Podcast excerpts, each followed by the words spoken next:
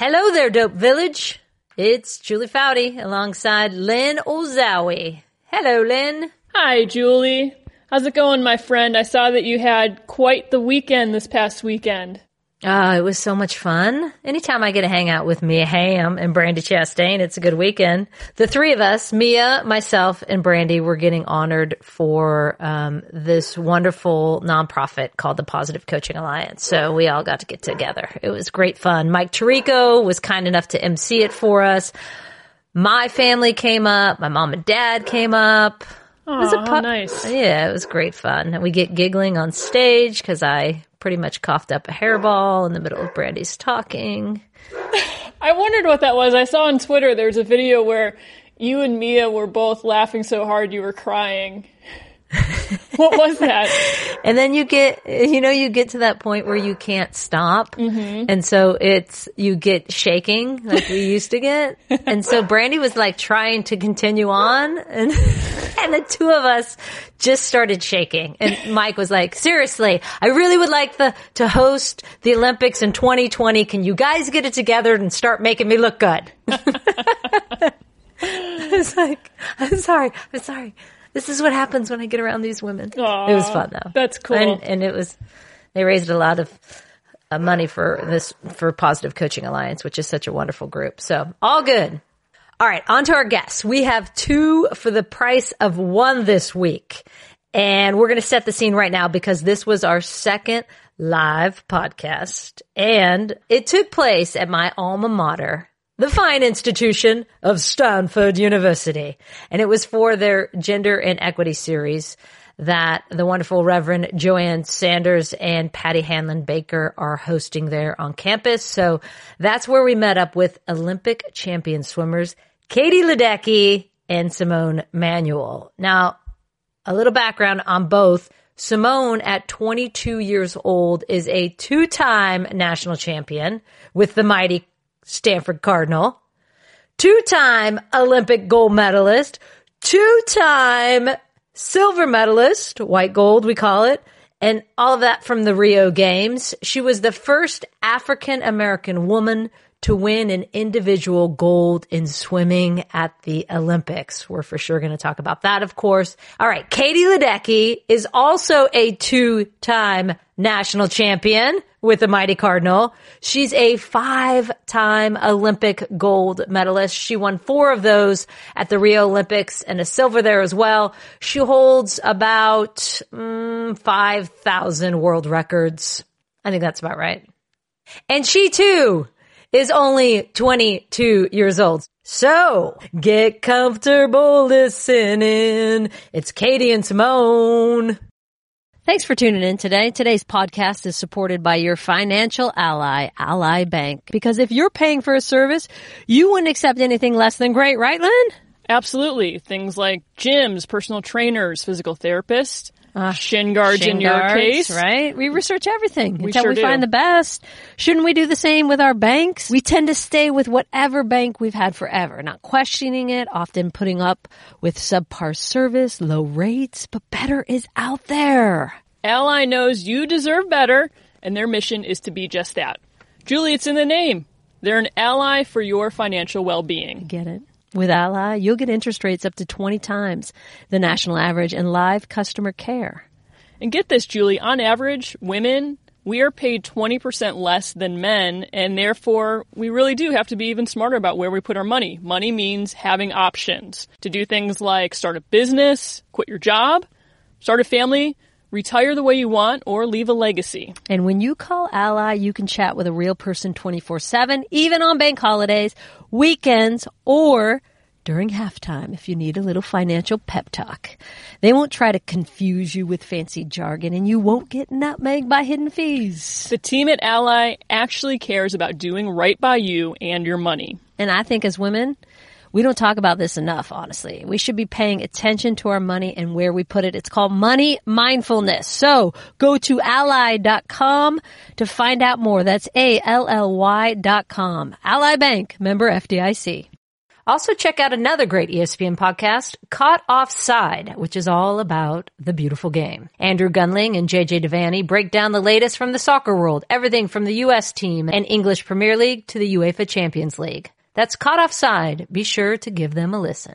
Kick back, relax, and unwind. Let's have a good time finding the joy in life. We're smiling so bright, talking and laughing combined. Feeling alright, get comfortable listening. It's laughter permitted.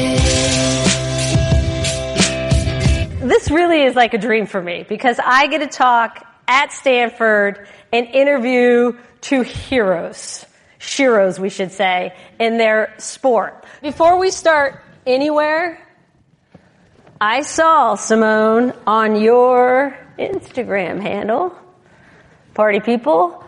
March 23rd, she turned in her last assignment. How does it feel to be a graduate? Do you feel grown up? No, I'm still trying to figure it out. I mean, obviously pro life is pretty tough, so that's what makes it kind of hard for me to feel like a grown up because I'm still trying to figure it out. But finishing school was super awesome for me. It took me a little while longer than I would have liked, but it's nice to be done. When you turned in that last assignment, did you do any jig or anything? Well, I turned it in pretty close to the final session of NCAA's for the swim team because Katie and I went to watch. So I kind of just closed my computer and I started screaming with all the parents because was she was typing in the stands on her laptop. She looked Like- so silly. like in the middle of the competition? Well, before it started, it was before it started. she was Oh, much rushing better. to get it done before it started. What was the assignment? So I was writing about the miseducation of black kids. So it was for my African American literature class. And that was Because. I minored, I minored in uh, African and African American studies here, so it was one of my last requirements. So, what you gonna do with your life? Right now, all I'm doing is swimming. I will tell you, when I came back to my 10 year reunion for Stanford, everyone was like, I'm a lawyer at this firm and I'm a surgeon over here and, you know, doing all these amazing things. And they're like, what are you doing? And I'm like, I play soccer. and they're like, still? I was like, yep. I couldn't believe it. I was it feels weird telling people that because um, a couple of days ago in my apartment, I was in the elevator and they're like, "Oh, what's someone at Stanford doing here?" Because I was wearing my Stanford backpack. And I was, they're like, are you in school? And I was like, no. And they're like, do you work there? I was like, I'm a professional swimmer. And people are like, okay, like, are you good? you know, it's not right. a profession you hear about a lot. So Do you get that too? We, I think we both get those questions where when people don't know who we are and they find out you're a swimmer, it might be like an Uber drive or something, and you're talking to the driver, just making conversation, and ask you what you're doing. Right. Say you're a swimmer. Are you good? So yeah, Stanford swim team's really good. They're like, but we're super casual about it. don't they have some Olympians on that team? Like, yeah. Maybe. I see how long I can go before it gets to the point. Sometimes I can get through a drive. Really? yeah. Do they ever go like, Katie, Katie, huh? No. Uh, well, sometimes. Sometimes they'll say, "Oh, are you Katie?" Or it'll be, "Yeah, "You look familiar," and that's how it'll start. And then I just won't say anything. See if they get it. I get, Mia, my daughter loves you. All right, Katie, you um, turned professional after your sophomore year here, but you're still taking classes as well. How long are we thinking? What's your track? What are you majoring in? I'm going to be your mom for a second. So I'm majoring in psychology, and this is my junior year right now. But I just finished winter quarter in March, and then right now and through 2020 through Tokyo, I'm cutting back on classes and just swimming, and I'm also helping out in research uh, with my advisor's uh, lab in psychology. So staying engaged with my studies a little bit, and also being able to put all my energy into my swimming and pursuing my goals and taking care of business in the pool through 2020, coming back after that, and finishing up. I'll probably have a year, a year and a half. So I'm telling the freshmen on the Stanford team right now, I'll probably be at your graduation walking with you, but I, I wouldn't want it any other way. I, if I can spend seven years at Stanford, I'm going to spend seven years at Stanford. I, I'll, I'll take as long as I can. All right, so before we talk present day more, let's rewind a bit, shall we? Like, wh- when was the first time, Lynn and I were discussing this earlier, we were curious as to the first time you two met. The first time I met Katie was at 2012 Olympic trials. And then we roomed together The following year. World Championships in 2013. Mm-hmm. How old were you guys? I was 16, and you were 16 turning 17. Her birthday is always during the trip. championship meet. Mm-hmm. Oh, that's oh, fun, huh? Yeah. Well, the day we flew to Rio was my birthday. That's a oh. pretty cool way to spend your birthday. I had to swim the mile at NCAA's on, On your my birthday, Oh, last year. That sounds like a bit of torture, actually. I'm guessing you won the race though. Yeah. and we won the national championship that day too last year, so that was pretty sweet. Aw. Okay, so what was your first impression of each other? Ooh. Who wants to go first? Well, the first first time I was telling her good job for making the Olympic team because my old club coach trained her, I guess, at National Select Camp. So that's how I knew of Katie and she spoke positive things and I just was like, this young girl made the Olympic team. That's so cool. 15. Yeah.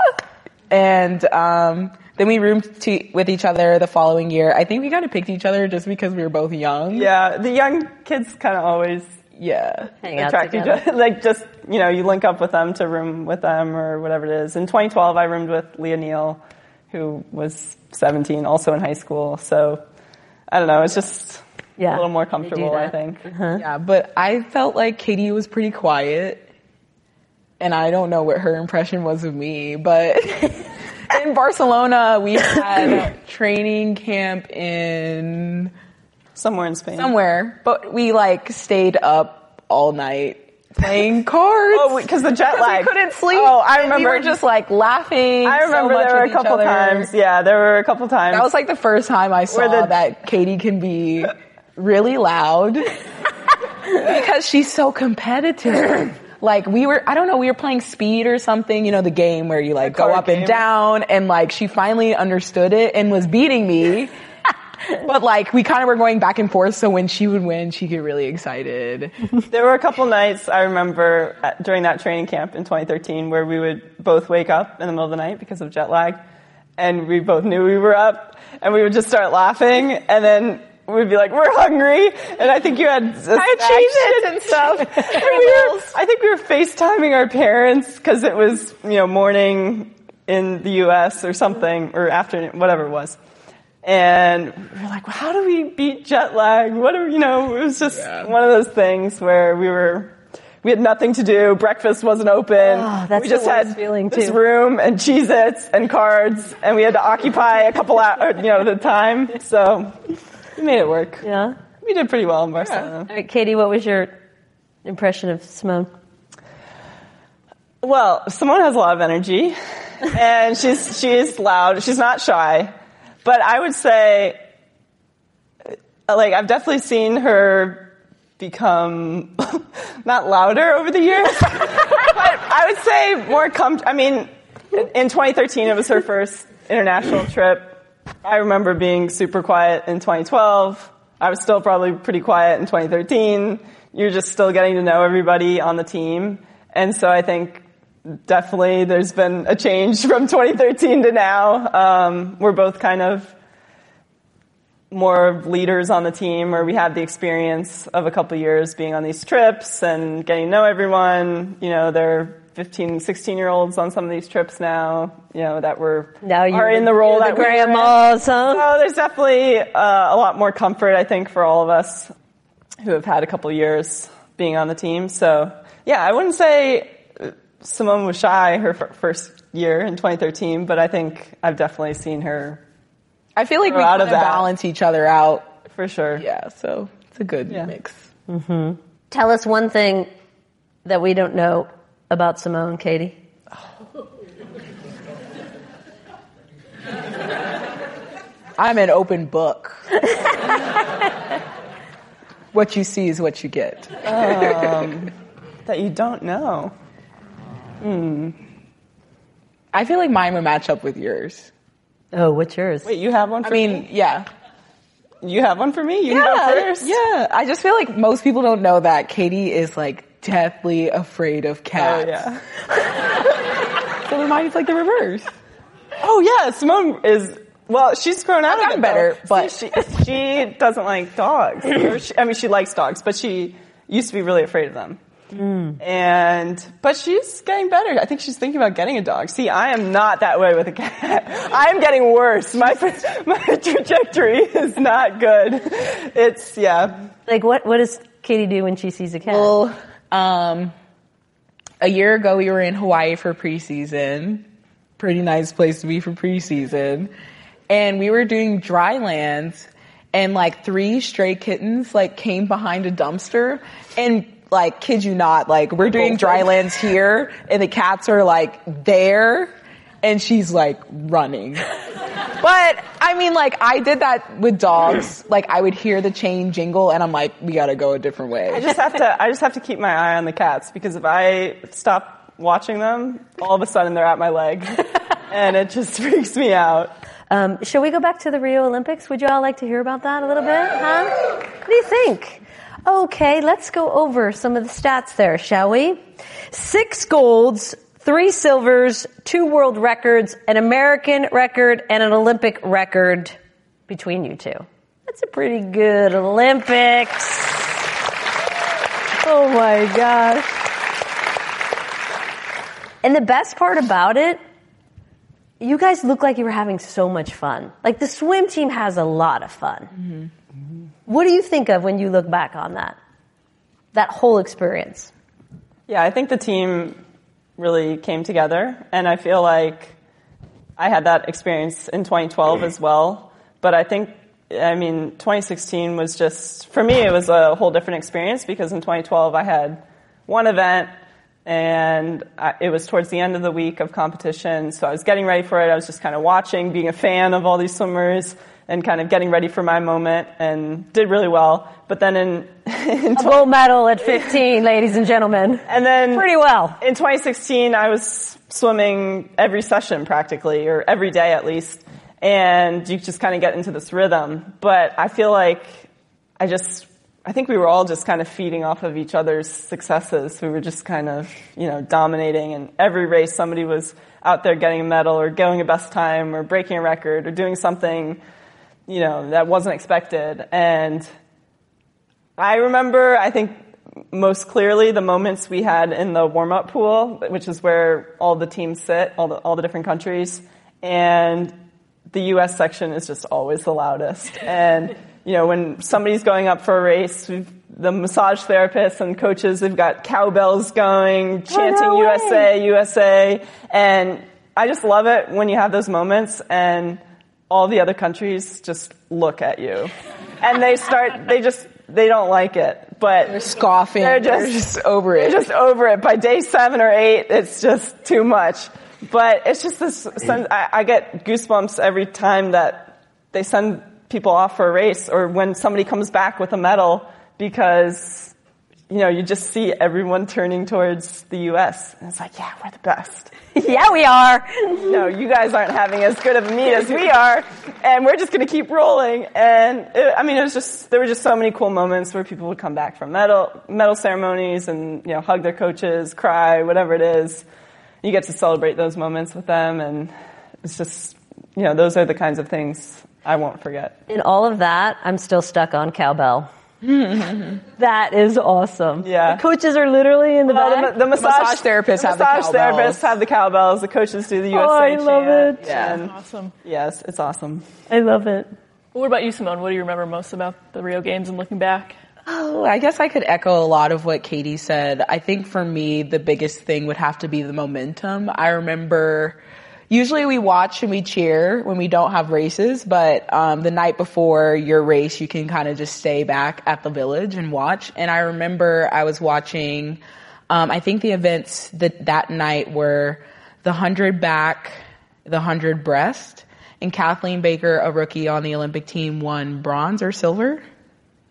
And then the 100 breasts, Lily King and Katie Meili won gold and bronze. And I was like, oh my goodness, these rookies are going, and I was a rookie too. I'm like, these rookies are going out there and getting individual medals.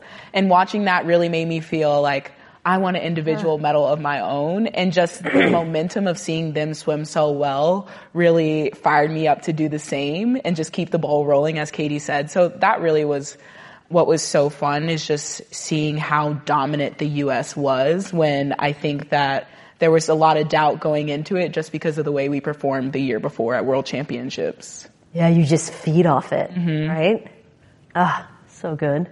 And also, I think something uh, unique about Rio was our prelims began at 1 p.m. and our finals began at 10 p.m. Rio time, so that it could be prime time in the U.S. So it was just kind of this whole experience leading up to the Olympics. We were Practice Adjusting to the- 11 p.m. in Atlanta. And we, we were told you can't go to bed before 1 p.m. to start out, and then it would be 1.30 p.m. You know, they would, or a.m. Oh my gosh. One, I- like, I think back on it, I'm like, how did we do that? We were, I mean, by the time, breakfast at like 11. by the time you finish your event, if you have a medal ceremony, if you have media, if you have drug testing, you're getting on the last bus back to the Olympic Village at 1.30 in the morning. And then, you know, you have all this adrenaline from winning a medal and you have to try to fall asleep and wake up and swim a prelims race, you know, the next day at 1 p.m., which is also kind of different for us.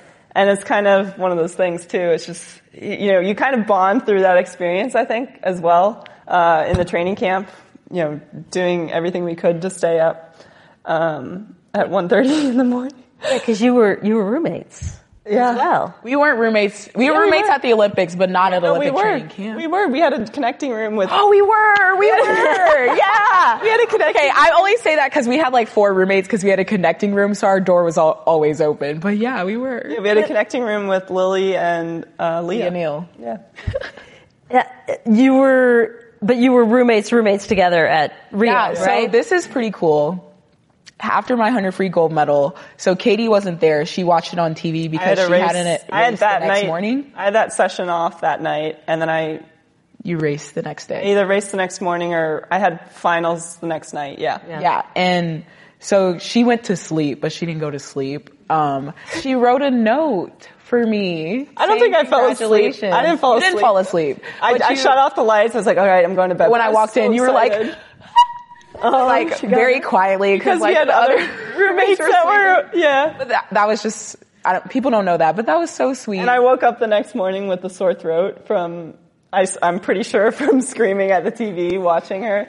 And it freaked me out because I had to text the doctor, I have a sore throat, what do I do? I went with my coach to see the doctor, he was like, you'll be fine, you know, just have a throat lozenge and, and have some tea or something. Um, I felt fine after I, you know, got through the morning, but it was like, oh, I have one event left. I have a sore throat, you know. yeah, I know. You, It was- you into just that start spiral. freaking out, but yeah. I mean, Simone's race also really pumped me up, so oh. can't really. At the Athletes Village, was there a crowd around a TV watching that? Yeah, I mean, there's there were a few, you know, as Simone said, that don't have a race that night, but have a race the next morning or the next day, or maybe you know you're racing most of the sessions and there's one session you can stay back. So there were a couple of us that we all went to. I think it was our room. We set up, you know, one of the little shanky TVs in the Rio Olympic Village, um, try to get it to work, and then um, yeah, we watched all those races and just were jumping up and down, screaming. We just couldn't believe. I mean, it was insane. That's so nice too, because I always think about swimming as being so individual, right? To feel part of a bigger group, mm-hmm. which must be really neat, because it does seem it's very isolated in your lane, staring at that black line. yeah. So, Katie, you went on to win the 200, the 400, the 800, and then the two by, I mean, four, by, by two. 200, right? Mm-hmm. For your four golds. I will point out to you all that in the 800, she won by 11 seconds. So Katie literally touched the wall and was having a donut waiting. She's like, hey, what's up? I'm just having a maple bar. Everyone always says things like that to me, and I'm like, I don't remember what I did during the 11th. I probably looked at my time, you know, celebrated, and then looked at my time again. and I mean, it, you you just have to let it sink in for a moment. And it's not like I was sitting around waiting like 11 seconds. And then I looked at my time again. Simone, you made history as we were talking about in Rio, becoming the first African American woman to win an individual medal in swimming. And when you won that gold in the 100 meter, I mean, your reaction is my favorite. It was priceless. Take us back to that moment when you touch the wall and you don't know, right? Because it was so close. You touch the wall and you look and you see, oh, I got a one next to my name. Yeah. I mean, that race, I don't really remember the last 10 meters. Um, as Katie said, usually when you're swimming, you can kind of see where other people are.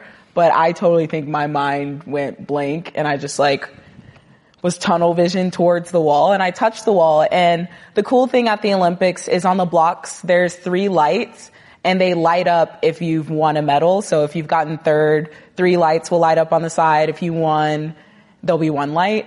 And so I looked up at the block because I was like, okay, you know, I touched the wall, I look up, this will be the first indicator if I won an individual medal. And I just saw there were lights. I'm like, I wear glasses, so I don't know, maybe, maybe my eyes really malfunctioned that close to the block, but I was like, oh cool, I won a medal. I turn around and I see a one and I'm like, okay, this is cool. And yeah, it was just a surreal moment for me. Um, just with everything I've been through that year and everything I've been through in the sport, it kind of was just a culmination of all these emotions of just really proud of um, me protecting my dream, which was sometimes really difficult for me. And um, it was just one of those moments where um, I was proud of myself, but I was also so proud of the people that came before me and kind of paved the way for me to continue on in the sport of swimming when I wanted to quit. I'm proud of the coaches who believed in me, the teammates who believed in me, and just the support system that I have with my parents and family. So it was just a lot of emotions kind of in that one moment. When you say protect your dream, mm-hmm. how so? Um, a lot of ways. I definitely had to protect it from my own doubts, and I definitely think I had to protect it from other people's doubts. Um, there are times when I doubted if swimming was a sport for me, just being a minority in the sport. I was questioned on why I swam, like why I didn't do basketball, why I didn't run track, why I didn't do volleyball, the stereotypical sports that many blacks participate in. And so I was questioned by other people. And then at times, like I said, I doubted myself and if it was the right choice and the right path for me and if I was gonna like have these opportunities to be successful in it. Mm. And the thing that that resonates also with me is you're going to have this forever. Mm-hmm. You will always be the first African American woman to win an individual medal in swimming. What is that? What is that like? what does that mean to you? Yeah, that's, um, I wouldn't say it's difficult for me, um, but it is a lot of weight. I think with that title, there comes a lot of responsibility and the things that I wouldn't say I have to do, but the things that I need to do to kind of make sure that the sport of swimming is a diverse and inclusive space for minorities. And I think that's kind of me speaking up on how important it is for African American children to get into the sport of swimming just to learn how to swim. And hopefully that can drive them to say, Hey, mom and dad, I want to go to swim practice every day and be just as successful as Simone. So it is a lot of weight to continue to, um, be that inspiration to others, but also it's something that I'm so humbled and blessed to have because like I said, there were so many trailblazers before me who were successful in the sport and didn't get the recognition that I have. And I just want to honor them and honor other people who have kind of broken the color barriers like Jackie Robinson. So it's really is such an honor and a privilege, but also sometimes it is a lot of weight, but, um, it's something that I'm so honored to have. And and you didn't just win this, yeah.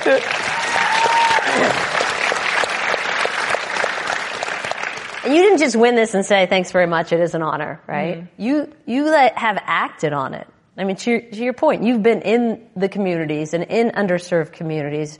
As we know, she's working with LeBron School in Akron, Ohio, and and and that must feel so good. What are some of the stories you get from those kids who are seeing you for the first time, live in the flesh? Yeah, it does feel good. Um, I went to the I Promise School, and um, this summer, uh, with the partnership of USA Swimming Foundation and the Akron Area YMCA and I Promise, we're providing swim lessons for the children so that they can learn how to swim. And um, just kind of the stories that I've had, or kids just telling me, "Hey, I got into swim lessons because of you." And um, with the numbers that 64% of African American children do not know how to swim, 45% of Hispanic, Hus- Hispanic and Latino children do not know how to swim, and 40% of Caucasians, it's a big deal. Wait, say those numbers again. That's amazing. 64% of African American children, 45% of Hispanic and Latino children, and 40% of Caucasian children do not know how to swim. Wow. It's the second leading cause of death for children under the age of 13.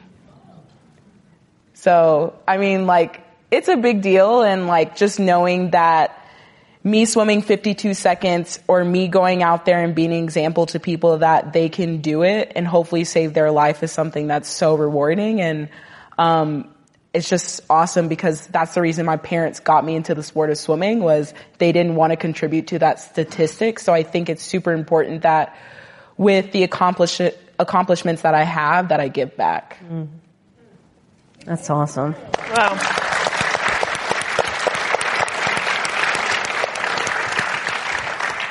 You you also included an inclusion rider in your contract. Yeah, so with my partnership with TYR, which is the swimsuit company that I'm affiliated with, I haven't included an inclusion rider in my contract um, because I think representation is super important. If you can't see it, you can't be it. And so this really is to make sure that the businesses that I'm aligned with provide meaningful opportunities for underrepresented groups um, and especially involved in the creative process. And even for me, um, like some of the things that I do is that when I go to a TYR photo shoot, I ask for a black hairstylist because oftentimes black hairstylists aren't always brought into a space where they deserve to be. And so I think it's super important to allow people to feel like they belong in a space and that they are important and, um, because of the feelings that I've had about being a minority in the sport of swimming, I hopefully want to provide inclusion and diversity in every area that I'm attached to. Eh, Yes. When I saw that, I was like, why didn't I think of that? okay, here's something I don't understand about swimming, you two. In, in soccer, for example, you're chatting, right? There's sensory stimuli, there's noises, you're trash talking, whatever it is. You guys, when you're training, you can't hear anything, right? You can't really listen to any great podcasts out there. Darn. I've heard of one. You know, every now and then we get the synchronized swimming music, so Oh, we're not always bored. Our coach uh, also has a speaker, and so there's music. And Oh, we stop on the wall. It's not like we're constantly swimming the whole workout. What do you What are you thinking when you're staring at that black line? I mean, it's a lot of it's a lot of Zen time, Yeah. maybe meditation. I I don't know. You're kind of in your own head. I mean, you, you're thinking about what time you want to go on a certain repeat in practice or different technique cues that your coach is giving you. Um, sometimes you just kind of shut off your brain and race, race the person next to you in practice. Uh, when we're on the wall, we're trying to encourage each other. Uh, if we have air. if we have air. Wait, Simone, you rolled your eyes when I said, "What are you thinking about underwater?" What was that look for? I you gave me like a oh. I think about a lot. Like I'll think about what I'm gonna eat next. That's common. Um, oh, I agree with Katie about some of the cues because like you, your coach isn't yelling at you. Make sure you have a good turn. Like you kind of have to do it yourself. When I'm racing against her, I'm sometimes I'm like, please slow down. and this is like swim nerd talk. If you're not really a swimmer, I'm sorry. Um, Got some little young swimmers. yeah. Okay. So awesome. So we'll do like a practice, like 200 days when we kind of meet in the middle and we practice together. And our coach has been really big on hundreds where you're plus a certain time of half, half your 200. So like the first round would be plus six, plus four, plus two, and then at. And she'll be swimming so fast and I can't not race her, but her half her time is a good bit faster than mine, but I'll feel like I have to keep up. So then I end up going like plus three on round one when we're supposed to be at plus six. Made the set harder for herself. It's like, oh no, like I'm going down because our coach doesn't let us reverse and go back the other way. So you just better keep getting faster. And then the piano falls on my back and practice is over. So we've got that to look forward to tomorrow morning. So fun. that was a lot of math that I didn't. That was a lot of math. Yeah, we were talking about that earlier. It seems like there's there's a lot of mental math that goes into swimming.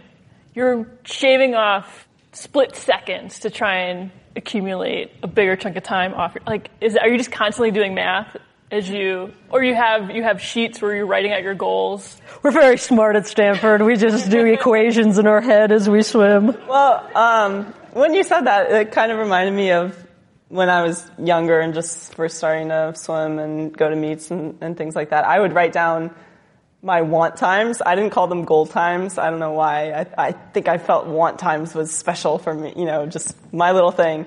And I would write down, okay, this is the event I'm swimming in the meet. This is my want time. And then after the meet, I would write down, okay, I, you know, was half a second off of this time. I beat this want time by a quarter of a second, whatever it is. Um, and then I also remember at a mini meet, you know, when I was six or seven years old, I distinctly remember my dad having this conversation with me where he was explaining to me tenths of a second and hundredths of a second and saying, you know, Katie, like this sport, he, he wasn't a swimmer, but he, you know, learned all about swimming very quickly and, ex, you know, explained, Katie, you know, these races are decided by hundredths and tenths of a second and that's nothing, you know, and it's such a tough sport, um, because our events, our races are sometimes decided by very small margins like that. And when we go to practice, we're constantly trying to get a little bit better. And when you get to our level, sometimes that gets harder. I mean, when you're, when you have best times that are American records or world records, it's like, yeah, you just, And that one tenth is like, that one tenth is a lot. You know, you just, it, it can be a big deal. So, Yes. I mean, it's hard to even maintain the level that we're at, I would say, and then to try to get better because the world is getting faster. There are people all around the world that are swimming really fast right now, and um, you just can't take any of that for granted. And Katie, in a fantastic Sports Illustrated article, which if you guys haven't read, it came out right before the Olympics. Uh, you were described as Ledecky has a relentlessness that even family can have trouble grasping. She swims as if it's a matter of rent and food. what is that? What's the question there? Um, that was actually a really special article. Um, I actually read that from time to time just because I feel like I learn something every time I read it about my own family. Um, but that was a really special article because it highlighted my two grandfathers. The reporter actually went out to North Dakota and went out up to New York to interview my grandmothers, which was really special for them. Uh, and it just kind of told the story of, my two grandfathers who uh, both have passed away, but just had both really incredible stories. Um, my grandfather on my dad's side immigrated to the U.S. from Czechoslovakia, like five dollars in his pocket, went to Rutgers, was getting his PhD oh, like in night classes, and just worked really hard. Was in the U.S. alone, you know, fled Czechoslovakia and and was literally told not to come and back. was told not to come back by his father. Uh, he wasn't able to get back until you know early 1990s, and just really worked hard and uh, was just such an amazing man, such a great grandfather. He was learning his eighth language on his deathbed, was just this brilliant guy. And as I said, my, my mom's from North Dakota, uh, but my grandfather was a Navy surgeon in World War II in the 1st Marine Division and won a Purple Heart and uh, Silver Star and a number of medals, um, and just had some incredible stories of uh, his time in, in the Pacific uh, fighting in, in, World War II and came back uh, and was a doctor in, in, North Dakota, family doctor in North Dakota, small town. And, and the article tells the story of how uh, he, he was president of the park board and I love this story. my mom's sister, they, my mom's family went to a lake to, for a vacation or something. And my mom's sister got in the water and really almost drowned. And he kind of came back and. That's not the part I love, by the way. You'll have to tell me the part. You'll to have, be clear. Came back, he came back and really wanted everyone in the small town in North Dakota to learn how to swim and pushed for that with the park board. And eventually they got a pool built in Williston, North Dakota, and the pool was named after my grandfather, which is really special for me uh, whenever I go out there and get to swim in his pool. And so just that's kind of how my mom's family started swimming. My mom swam, she swam through college, uh, was one of the um, first to benefit from Title IX at University Yeah. of New Mexico, swimming there. So it- it's just fun to tell those stories uh, because I have such great memories with my grandfathers, and uh, just whenever I swim, I kind of think of them. Have have some moments where I think of them. I don't know what story you were you were saying. is when he built part. that pool, it was a shorter pool. It wasn't Olympic Oh, right. size. He, he insisted that it be Olympic size, and they built a 25 yard pool. because Um, he might have grandkids that may be Olympians one day. But um, you know, I swam in that 25 yard pool whenever I would go visit him, uh, visit my family for Christmas or in the summer. And then actually, they just built a state of the art recreation uh, center a couple years ago in 2013 or 14. So they got rid of that old pool and built an Olympic sized pool, and uh, they named that after my grandfather as well. And I got to swim the first lap, Yeah. which was really special for my whole family. So, do you think that's where that fire comes from? Well, I think so. That article, you know, you you gave that quote, and I think that article was trying to make those connections between kind of just my upbringing and the genes that I have, but also, you know, it's kind of that nature nurture uh, balance. Talk about it all the time in my psychology classes, uh, but I think it, it really is both, and um, certainly my mom swam and knew the importance of me learning how to swim, my brother uh, as well, and but never never pushed us into the sport. We just fell in love with it, and then I think uh, I do credit a lot of my drive and my persistence and motivation uh, from my grandfathers. And I've also read you say, I love training. Like when I take a break, I'm like itching to get back in the pool. I think I think it's a balance. I think I like the first couple days of a break. You know, after a big meet, definitely need the time to reset. But then I just kind of get bored. and, you know, you get into such a routine. I feel like I sleep better when I swim. It's just all these little things. And usually when I take a break, I'm back home in Maryland and we have our summer pool that we go to and, you know, my mom and brother do laps and I want to go to the pool with them and I'm in. you know I, I usually try to stay out of the water just play ping pong or something with my brother but eventually I just start wanting to get in the pool and swim a couple laps I just get that itch I think a lot of it, and I don't want to speak for you, but I think a lot of it, especially when we're on break, is that there's something more. There's like something more we can accomplish. And even though like Greg is like, take your mental break, it's kind of like after 2016, I was like, okay, like what can I do next for the next four oh. years? And so I think that is what continues to drive us to get up every morning and go to practice or feel that itch when we're on break is that we still know we have so much more to give the sport of swimming and it's like, let's just go to work.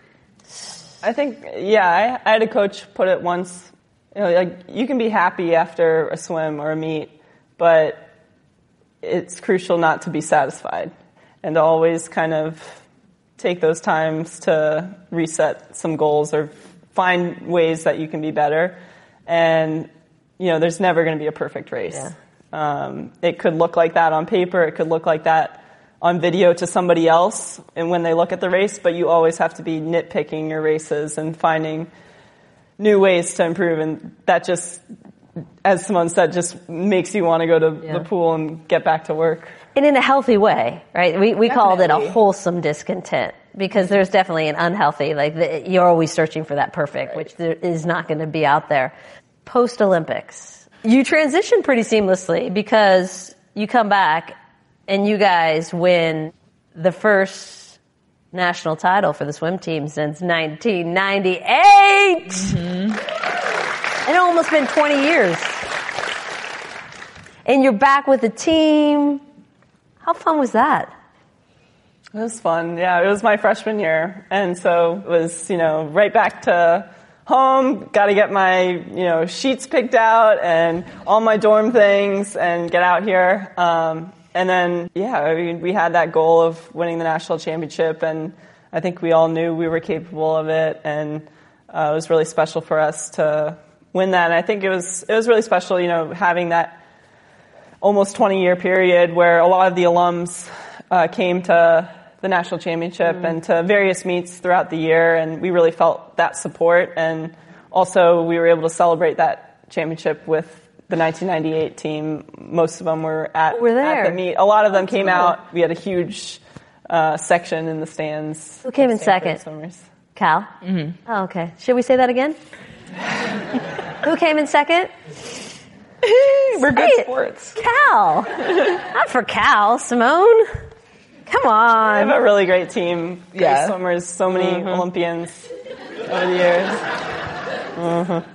Greg always says it's important to be a good sport. It is. You know what? There, we lost the 1995 World Cup to um, a team that I don't like very much, Norway.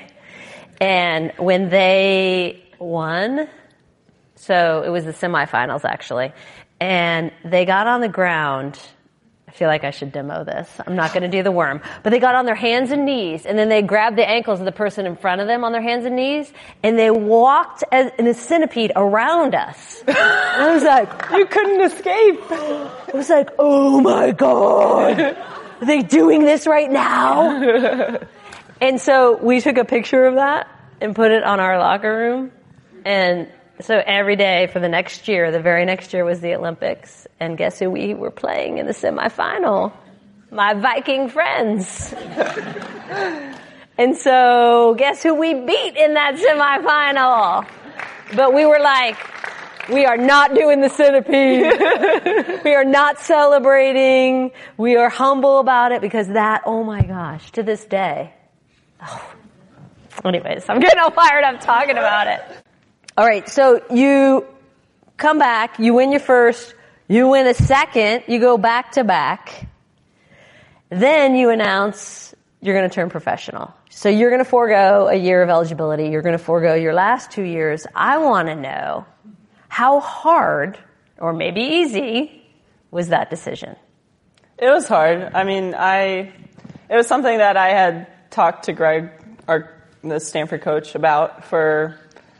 I mean, really, when I entered as a freshman, it, it was a good, a really good decision. I think uh, just the timing was perfect. Um, but uh, again, it, it's it is hard to not be a part of that NCAA team.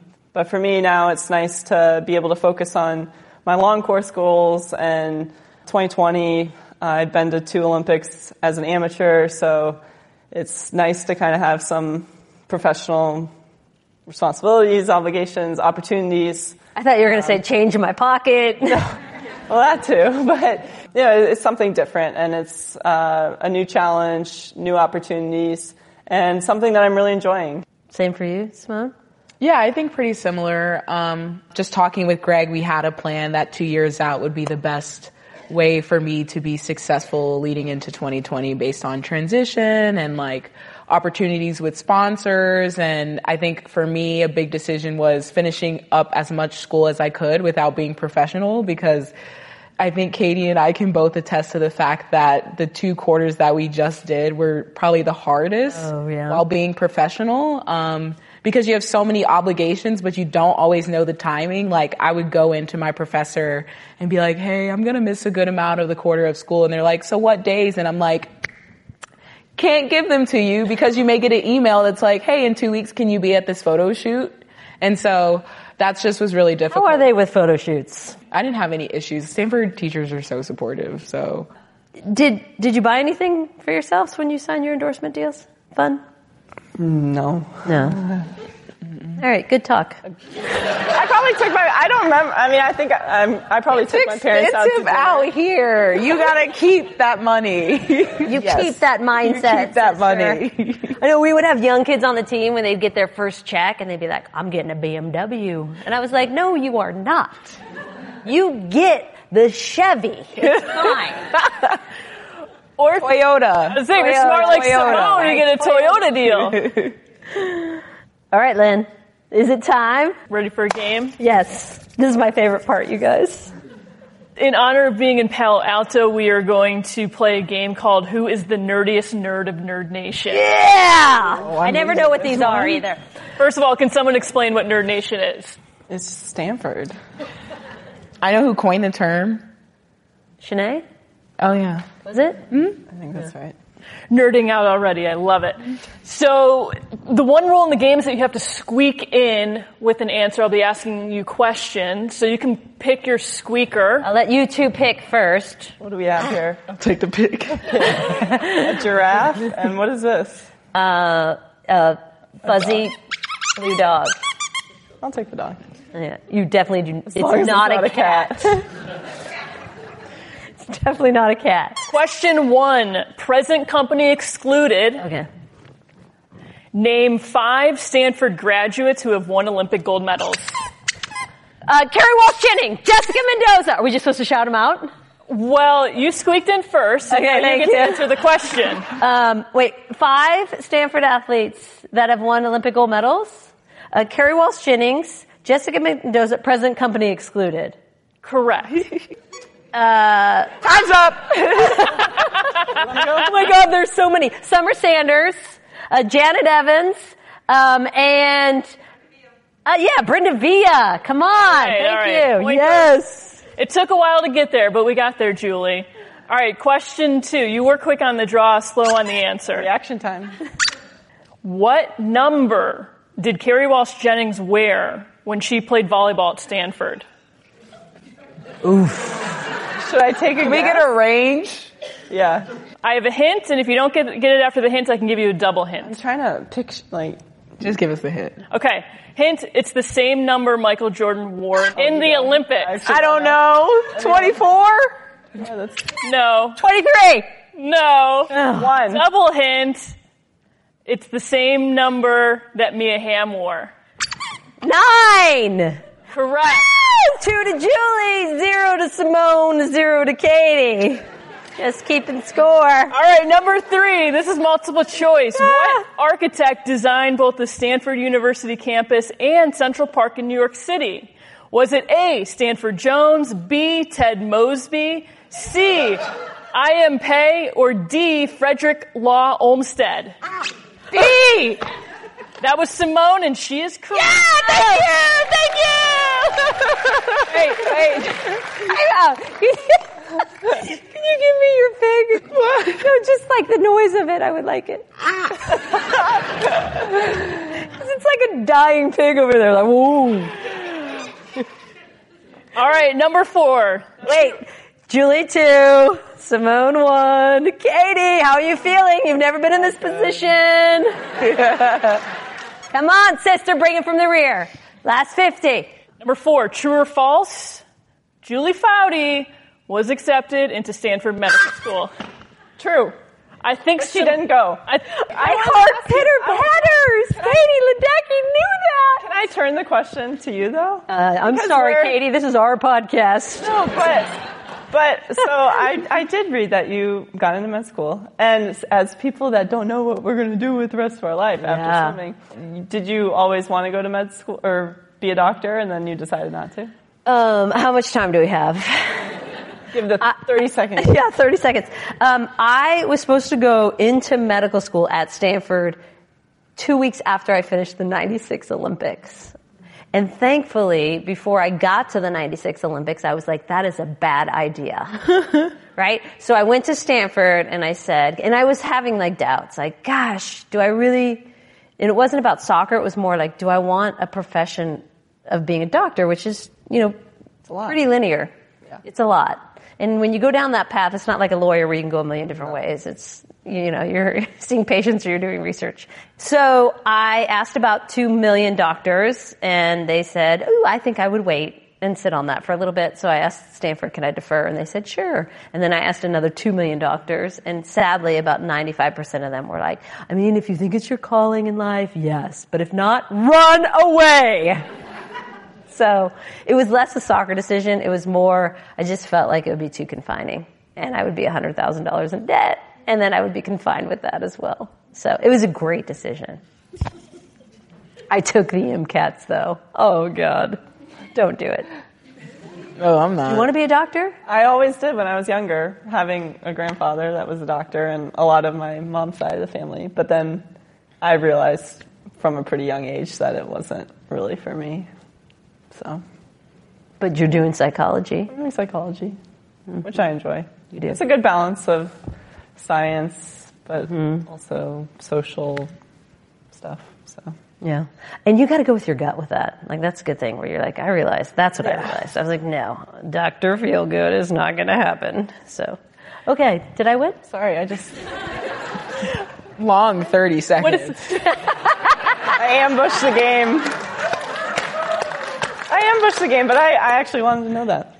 What's the what's the score at? What do oh, we have? Two to Julie, one to Simone, one to Katie. Is Okay, this for two? This points? one's worth ten thousand points. Last question: Is Stanford better than Cal? Yeah.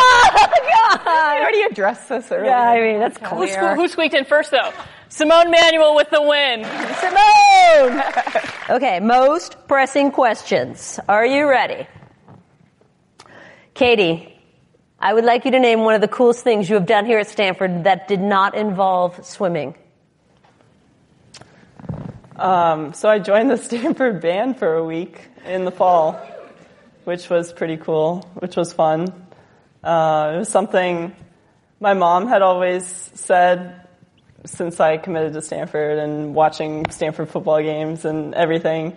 Wouldn't it be fun to join the Stanford band ah. just for one game? You know, you- I think she just had that dream. It was really fun, and I kind of went all in for it. I went to the two hour band rehearsal Monday night from seven to nine and learned how to play right now on the sax. I've never played the sax before. So I learned how to play all right Wait, now. Wait, stop right there. You learned how to play all right now in two hours on the sax, and you Well, I, so I learned on Monday night and then I came back one other time in the middle of the week. And then Of course on you Saturday, did. You're Katie Ledecky. But I really wanted to feel like I was contributing to the band. Got all right now down to a decent level. And then Saturday, the game was Saturday afternoon, so I went to morning practice Saturday morning, and then I went to all the, you know, they run around to all the different tailgates. My phone said that I walked, I think, seven or eight miles that day, um, which is, you know, six or seven more than I normally do. And then I played during the game, did the field formations. They included me in part of the pregame. Uh, I had one line in the pregame show. What you probably don't know is the band also stays for about 30 or 40 minutes after the game when nobody's in there and they just keep playing when everyone's cleaning up, which is, I thought was oh, really nice. Like they're So good. making it fun for the people that are cleaning Love cleaning our up. band. So that was Right on. fun. Good for them for letting you do that. All right, Simone. I've I've been dying to ask this. Are your two snails, Shaka and Zulu, still alive? No. No. What happened? They have passed to the other side. That was a really nice way to put it. They passed to the other side. Oh, I honestly don't know what happened to them. Oh, maybe it was the fact that they were in a plastic container. I don't They know. They were, but uh, so my boyfriend was taking care of them. Oh. He he. I, I'm not throwing him under the bus. He is actually a great snail babysitter, but I, I think he put them in the window, window and they overheated. but that doesn't to me because they totally are outside. Yeah. Didn't they you get a just little find frothy. them on the beach. I found them on, uh, on a old. preserve, so but I don't know how old they were. I don't know how old they were. but I do miss them. Do you? I do. Do you have a bond with them? Okay, like I think this is somewhat weird, but it's really relaxing to watch them move so slow. Like I sometimes would not turn on the TV and when they came out their shell, I would just walk watch them slither or whatever snails do and That is good. it is like meditative. for sure. All right, I'm going with that. Let's go with that. All right, we did some investigative reporting, looked at your Instagram pages. Katie, you have pictures with Bruce Springsteen, Ellen, and Steph Curry. Simone, you've got the Obamas, Serena Williams, and Drake. Shoot. Yeah. So, who is your favorite celebrity you've met? I I have to say the Obamas. Yeah. Like, come on. I mean, Michelle. when I met them uh, after the Olympics, I was in the room next to them, hadn't even seen them. I was shaking and bawling. I was like, oh my gosh, this is the greatest day of my life. Um, yeah, they're just amazing. Like they've been through so much, obviously, and I just, Yeah. I can't even speak because they really are like that amazing. Every time I've met them, I've been starstruck. How many times have you met them? Okay, three times. Uh, we're BFFs. Yeah. Read a Christmas book story. Yeah, I read um, the night before Christmas with the first lady, and then um, for her book tour, Becoming, she came to San Jose, and I was able to go to VIP. Oh, boom! Uh, that's awesome. They are great. Katie? Well, I had that experience too, um, going to the White House, um, which was really cool. Uh, and then, as you said, Bruce Springsteen. Um, that was right after Rio. Um, he was on tour, was at Nationals Park, and got to go backstage and meet him, which was really cool. Um, My dad's like a huge Bruce Springsteen fan, and always rubbed off on me when I was younger. Was the midnight taco run Oh, that was with pretty fun. Steph Curry worth it? Oh, yes. That You was, had like 6 a.m. practice. I had, uh, It's aggressive. yeah, I had, so we went out, uh, did the filming and had the tacos after his game, which finished around 10.30 and then he had to shower, do media, all that. So we were waiting and yeah, got in the car around 11, drove around for about an hour, had tacos.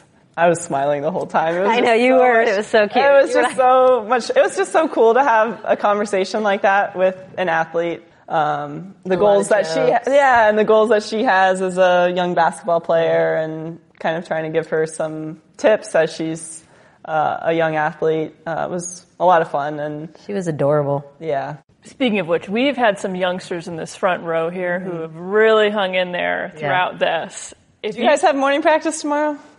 No, afternoon practice. Y'all don't have doubles yet, do you? No, they probably don't have early morning. Soak yet. it in. I was kidding. It only gets better. And soak it in. Yeah. What advice would you have for these youngsters who are going to pursue their dreams? I think, um, kind of as I said before, like really protect your dream. Like don't let anybody tell you that you can't do something. You are the author of your own destiny. So really believe in yourself, dream big and work hard to achieve the goals that you have for yourself. And I'd say just continue to have fun with it. You all have big smiles on your face right now. I started swimming for fun at age six with my brother on a summer league swim team. We would play sharks and minnows and play water polo and have fun Fridays with our with our summer league team. And I started swimming for fun, and that's really all it is when it comes down to it. It's still just something that I do because I love to do it and am still having fun with it. Um, but just find your passion and try to be the very best you can be at it. Yeah, go Right for it. All right, we do our last segment something called high-low cheer. This is something we do around the dinner table with my kids. That's where it comes from. So when we actually have dinner together, we talk about our high of the day, our low of the day, and the cheer is someone that's done something nice for us. So we're celebrating someone else. But we're going to do it not of your day, but of your careers. So, Simone, do you want to go first? High, low, cheer. I think my high would definitely have to be Rio 2016 winning the Olympic gold medal. I definitely think um, that accomplishment taught me a lot about myself and the things I went through. And I definitely think still that accomplishment teaches me a lot about the experiences that I have today and the goals that I'm setting myself up to hopefully achieve. Um, the low of my career would have to be when I wanted to quit swimming at the age of 12 when I really was questioning if swimming was a sport for me. 12 is kind of the time when this, you're kind of trying to find your niche. Um, swimming was kind of the sport that I said I was going to do outside of other sports. So it was really hard for me when I gave up those other sports and didn't feel like I fit in.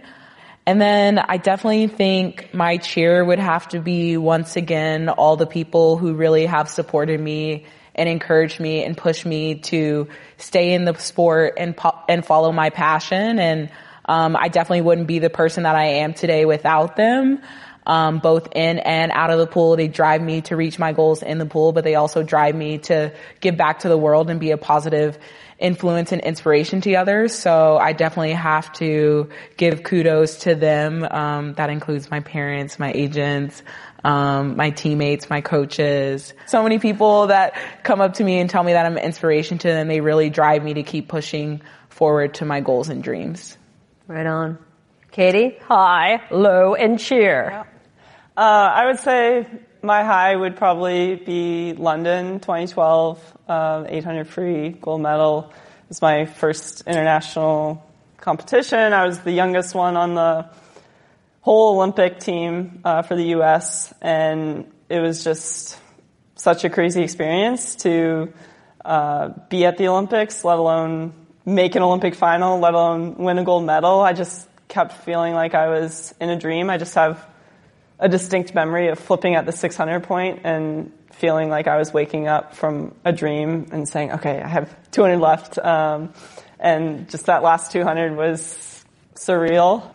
So that, that would definitely be the high.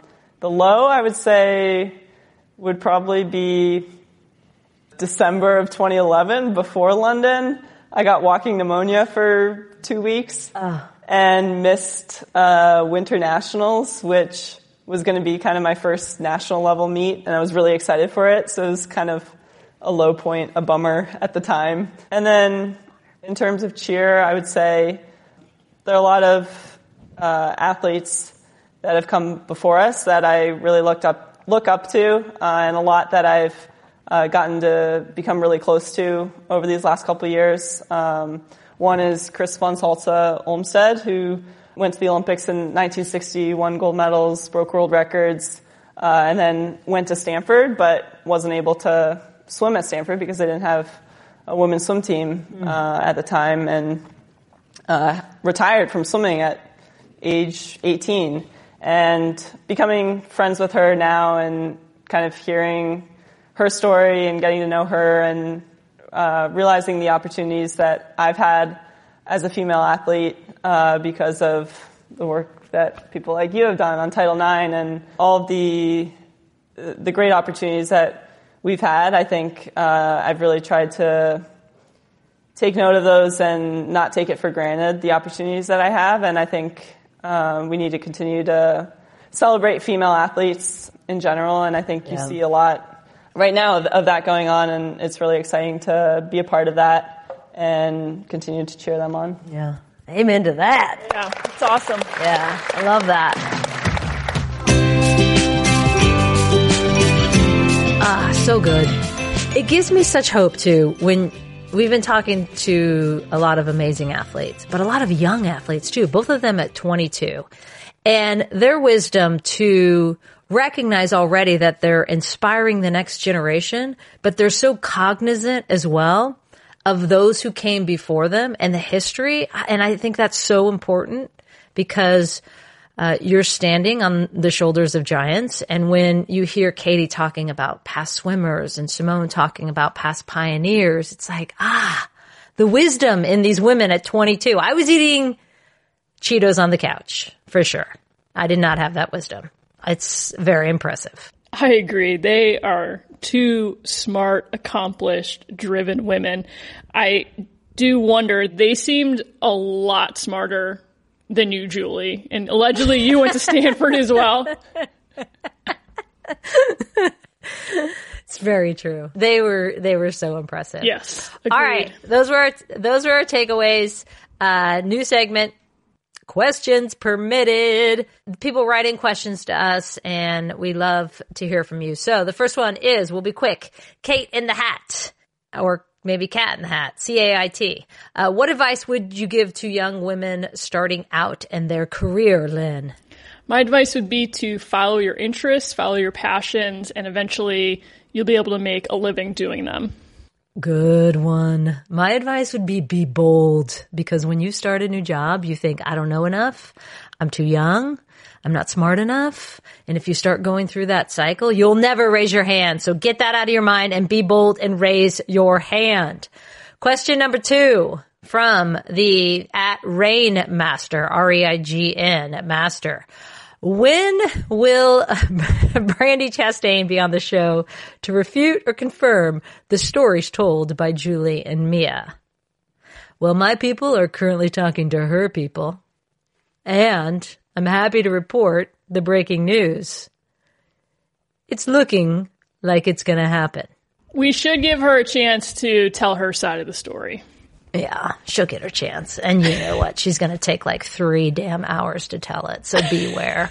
All right. Question three, the last one from our dope village. Where does the great donut debate of 2019 stand, Lynn?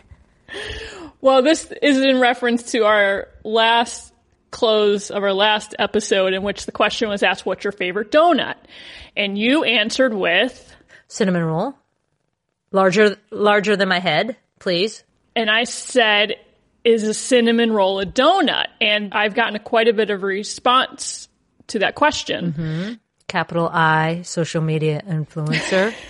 A lot of people are saying, no, it is not a donut. In, in fact, our mutual friend, Amy Liss, is adamant that a cinnamon roll is not a donut. Amy. How dare you, Amy? Wait, did, did you look it up? So, according to the dictionary, a donut is a small fried cake of sweetened dough, typically in the shape of a ball or ring. Oh, thank you. Thank you. Where is that? Where is that definition from? Cite your source. What, I don't care. It's Actually, the- it just. I don't care. It, it, it, what it tells me is I am right, even though many was what you said think I am not right. I, it's a, it's a fried dough. It doesn't have to have a hole. It can can just be fried dough. That's gooey. Yes. Well, the thing that really got me is we went and got some donuts in Palo Alto at a place called Happy Donuts, and I asked one of the women who worked there, is a cinnamon roll a donut? And She said it, yes, it is. Boom! Of course she did. All right, that's a wrap for us. Be sure to hit us up on social media with your comments and questions. Lynn is now over 200 followers. She's very excited about that. I'm at Julie Foudy on Twitter and Instagram and hashtag it laughter permitted.